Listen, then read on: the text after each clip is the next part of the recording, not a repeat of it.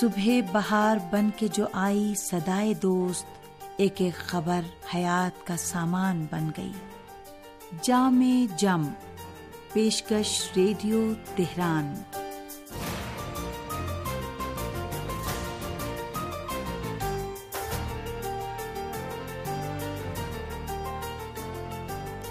عزیز سامعین، محمد و علیہ محمد پر درود و سلام۔ آپ کی صحت و سلامتی۔ اور ایک اچھے دن کی دعا کے ساتھ دینی و اخلاقی معلومات پر مشتمل آپ کا پسندیدہ پروگرام جامع جم لے کر حاضر ہیں، حسین اختر کا سلام قبول کیجیے۔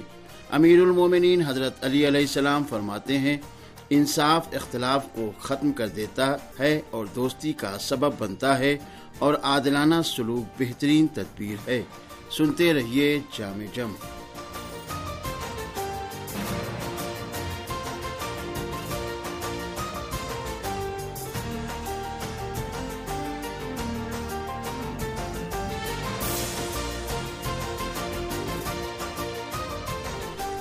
تربیت اولاد آج کا اہم ترین موضوع ہی نہیں، بلکہ ہمارے معاشرے کا بنیادی مسئلہ بھی ہے، کیونکہ جب سے زندگی کی مصروفیات میں بے پناہ اضافہ ہوا ہے، انسان مشین بن کر رہ گیا ہے۔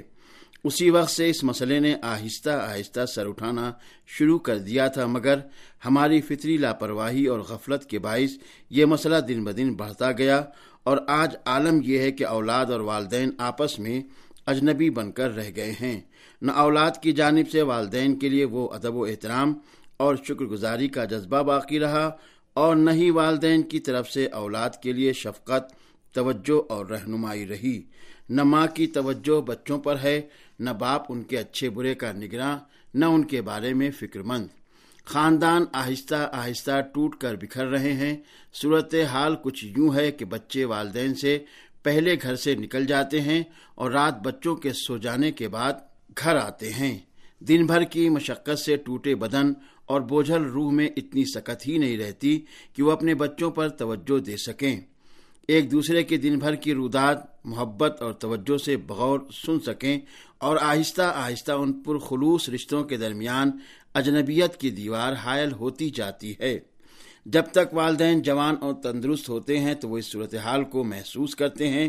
نہ اس کے نتائج پر توجہ دیتے ہیں، وہ کبھی کوشش نہیں کرتے کہ اپنے بچوں کے قریب ہو کر ان کے مسائل اور جذبات سے آگاہی حاصل کریں اور نہ ہی انہیں اپنے لیے بچوں کی توجہ خود درکار ہوتی ہے، بلکہ وہ بچوں کو خود سے دور کر کے سوچتے ہیں کہ جیسے گاڑی چل رہی ہے، چلنے دو، ہم انہی کے لیے تو محنت مشقت کر کے کما رہے ہیں اور ان کی تمام ضروریات کو پوری کر رہے ہیں۔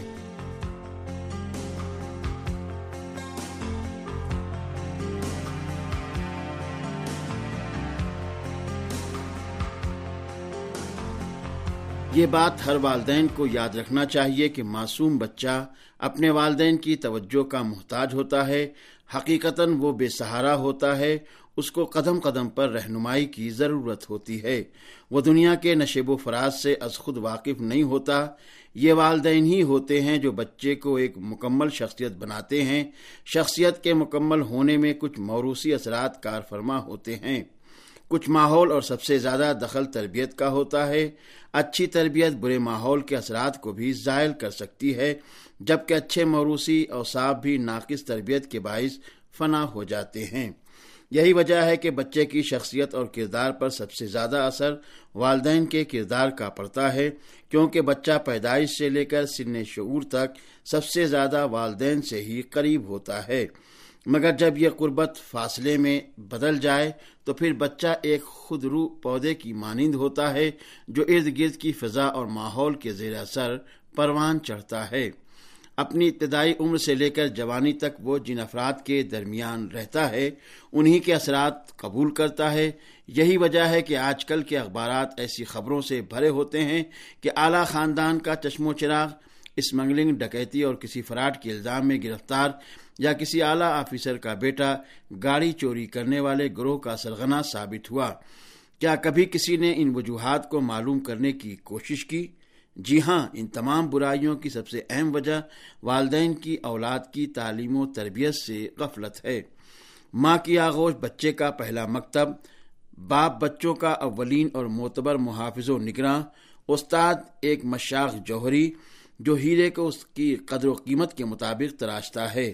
اب اگر یہ سب اپنی اپنی ذمہ داریوں سے غفلت برتیں، تو پھر اس معصوم بچے کا انجام کیا ہوگا، جس کا ذہن کورا کاغذ، جس کا دل شفاف آئینہ اور خود اپنی ذات میں ایک بیج کی مانند جو اپنے اندر مکمل درخت بننے کی بھرپور صلاحیت رکھتا ہے، مگر ہر بیج تناور درخت نہیں بن جاتا، بھلا کیوں؟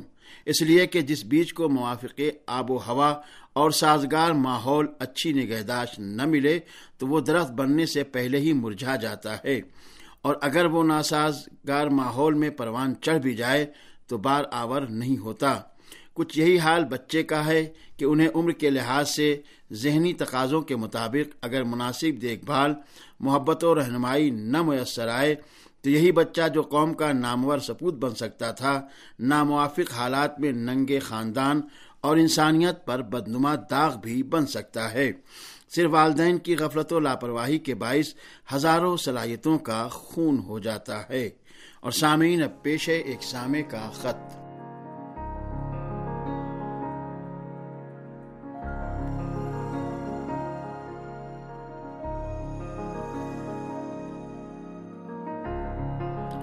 محترم محمد سبوج میاں رام داس گاؤں ضلع لال منیر ہاٹ بنگلہ دیش سے لکھتے ہیں کہ میں مستقل طور پر ریڈیو پروگرام سنتا ہوں اور میرے ساتھ ساتھ گھر والے بھی پابندی سے سنتے ہیں اور سبھی پروگرام پسند کرتے ہیں۔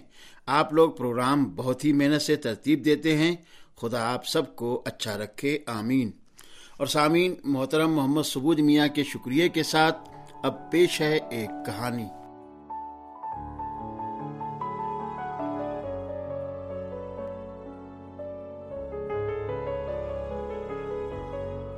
ایک دن پیغمبر اکرم حضرت محمد مصطفیٰ صلی اللہ علیہ وآلہ وسلم نے آسمان کی طرف دیکھا اور تبسم فرمایا۔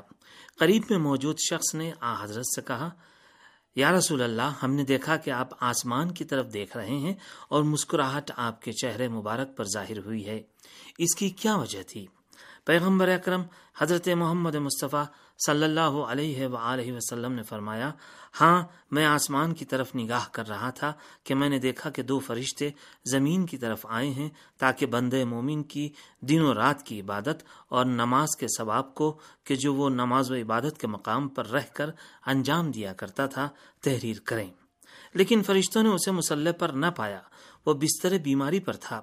فرشتے آسمان کی جانب پرواز کر گئے اور خدا بند متعال سے عرض کیا، ہم معمول کے مطابق اس مومن بندے کی عبادت کے ثواب کو لکھنے کے لیے اس کے مسلح پر پہنچے، لیکن ہم نے اس کو مسلح پر نہ پایا کیونکہ وہ بستر بیماری پر تھا۔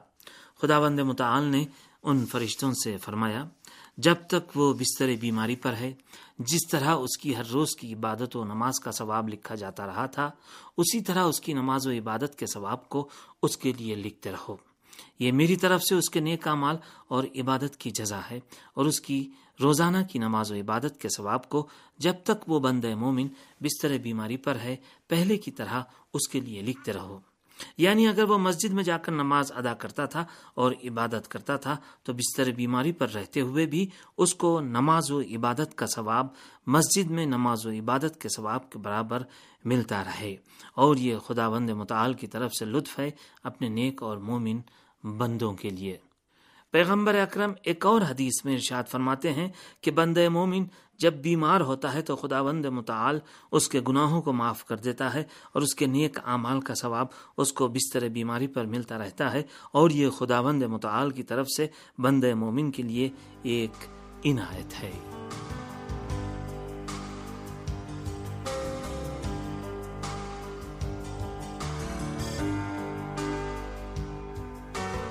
سامعین، اسی کے ساتھ پروگرام جامع جم اپنے اختتام کو پہنچا۔ اجازت دیجیے خدا حافظ۔